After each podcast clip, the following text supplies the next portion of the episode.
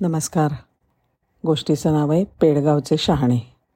ही गोष्ट म्हणजे शिवाजीराजांच्या गनिमी काव्याचं एक उत्कृष्ट उदाहरण आहे. शिवराज्याभिषेक संपन्न झाला तो सहा जून सोळाशे चौऱ्याहत्तर रोजी. अतिशय अद्वितीय सोहळा झाला पण त्याला खर्चही तेवढाच आला. साधारण एक कोटीच्या आसपास. आता हा खर्च मुघलांकडून तर वसूल करायलाच पाहिजे. अहमदनगर जिल्ह्यामध्ये पेडगाव नावाचं गाव आहे. तिथे बहादूर खान कोकलताश नावाचा औरंगजेबाचा सुभेदार होता. महामुजोर होता. शिवाजी महाराजांना खबर मिळाली की त्याच्याकडे दोनशे उच्च प्रतीचे अरबी घोडे आहेत आणि साधारण एक कोटी रुपये बहादूरगडावर आले आहेत. आणि तिथे आरक्षणासाठी मोठी फौजसुद्धा तैनात केलेली आहे. ही सगळी मालमत्ता दिल्लीला रवान रवाना होणार आहे. महाराजांनी आज्ञा दिली की आपलं दोन हजार सैनिकांचं सैन्य या बहादूरगडावर चढाई करेल. बहादूर खानाला ही बातमी मिळाली आणि चेष्टेने तो मोठा हसला. माजुरडा म्हणाला सिर्फ दो हजार मराठा मावले.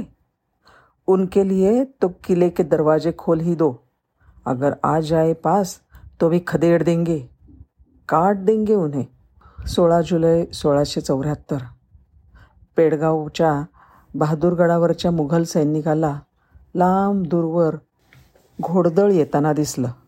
गडावर धोक्या धोक्याच्या तुताऱ्या वाजल्या आणि खानाची प्रचंड सेना सज्ज झाली.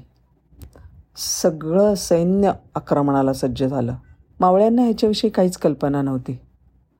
ते जसे गडाच्या जवळ आले तसा खानाच्या सेनापतीने चढाईचा हुकूम दिला. मराठ्यांना हे सगळं अनपेक्षितच होतं ना? हे सगळे दोन हजार मावळे बिथरले जीव वाचवण्यासाठी म्हणून मागे फिरले. पण त्यांचे घोडे काही पळण्यासाठी जोर पकडत नव्हते. खानाचं सशस्त्र सैन्य सगळी फौज जवळ यायला लागली. अगदी खूपच जवळ आली. आणि मग मराठ्यांचं नशीब बलवत्तर म्हणून त्यांच्या घोड्यांनी वेग पकडला आणि मावळ्यांनी खानाला पाठ दाखवून धूम ठोकली. बहादूर खान स्वतः मराठ्यांना अडवण्यासाठी नवे छाटण्यासाठी मुघल सैन्याच्या पुढे होता. आणि घाबरून पळणाऱ्या मा राजांच्या मावळ्यांचा पाठलाग हा मोठ्या चेवाने करत होता. त्याच्याबरोबर त्याचा किल्लेदार होता त्याचा सेनापती होता आणि सगळं सैन्य. बघता बघता मराठ्यांचे दोन हजार मावळे पसार झाले. सगळी फौज वाचली खरी पण आपले शिवबा राजेबाकी हरले. मराठ्यांना पळवून लावून शेवटी खानाची फौज थांबली. एकच जल्लोष झाला. ही जीत औरंगजेबाला कळली की काय इनाम असेल ह्या आनंदाने बहादूर खान छाती फुगवून घोड्यावर डौलामध्ये डोलत होता. का खुशीत नसावं बरं त्यांनी?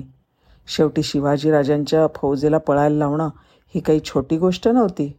शिवबांनी नुसती पळ नाही काढली तर हरलेसुद्धा आणि तेवढ्यामध्ये पाठीमागे फिरलेलं सगळं सैन्य शांत झालं. डोळे विस्फारून दूरवरच्या बहादूरगडाकडे बघायला लागले. किल्ल्यामधनं धुराचे मोठे लोट येत होते. खानाने भीतीने मोठा आवंडा गिळला आणि किल्लेदाराला विचारला अगर हम सब यहाँ है तो किले पर कौन है? कोई नहीं जहाँ पना आपका हुक्म था। सबने चढ़ाई करनी है शिवाजी के उन दो हजार मावलों पर। किल्लेदार सेनापती आणि स्वतः खानाचं धाबं चांगलंच दणाणलं. आता काय आक्रीत झालं असणार याचा त्यांना अंदाज आला. छत्रपती शिवाजीराजे ही काय चीज़ आहे हे त्यांच्या ध्यानात आलं. तेवढ्यात गडावरून बोंबलत एक घोडेस्वाराला हुजूर हुजूर, गजब हो गया. हम लूट गए, हम लूट गए, बर्बाद हो गए. आप सब वहाँ दो हज़ार मराठों के पीछे दौड़े और यहाँ किले पर सात हज़ार मराठाओं ने हल्ला कर दिया। सब लूट के चले गए। हुजूर हुजूर हुजूर, गजब हो गया। बघा एक कोटी राज्याभिषेकाचा खर्चसुद्धा वसूल झाला आणि शिवाय दोनशे उच्च प्रतीचे अरबी घोडेसुद्धा छत्रपतींच्या ताफ्यात भरती झाले. आणि हे सगळं नाट्य घडलं ते एकही मावळा न गमावता. कदाचित रक्ताचा एक थेंबसुद्धा सांडला नसेल. हे सगळं नाट्य कुठे घडलं? तर पेडगावला. राजांनी खानाला वेडं बनवलं ते त्या पेडगावात. आणि म्हणूनच म्हण पडली की पेडगावचे शहाणे आणि दुसरी पण एक म्हण आहे की वेड पांघरून पेडगावला जाणे. शिवाजीराजांच्यामुळे हे दोन वाक्प्रचार मराठी भाषेला लाभले. धन्यवाद.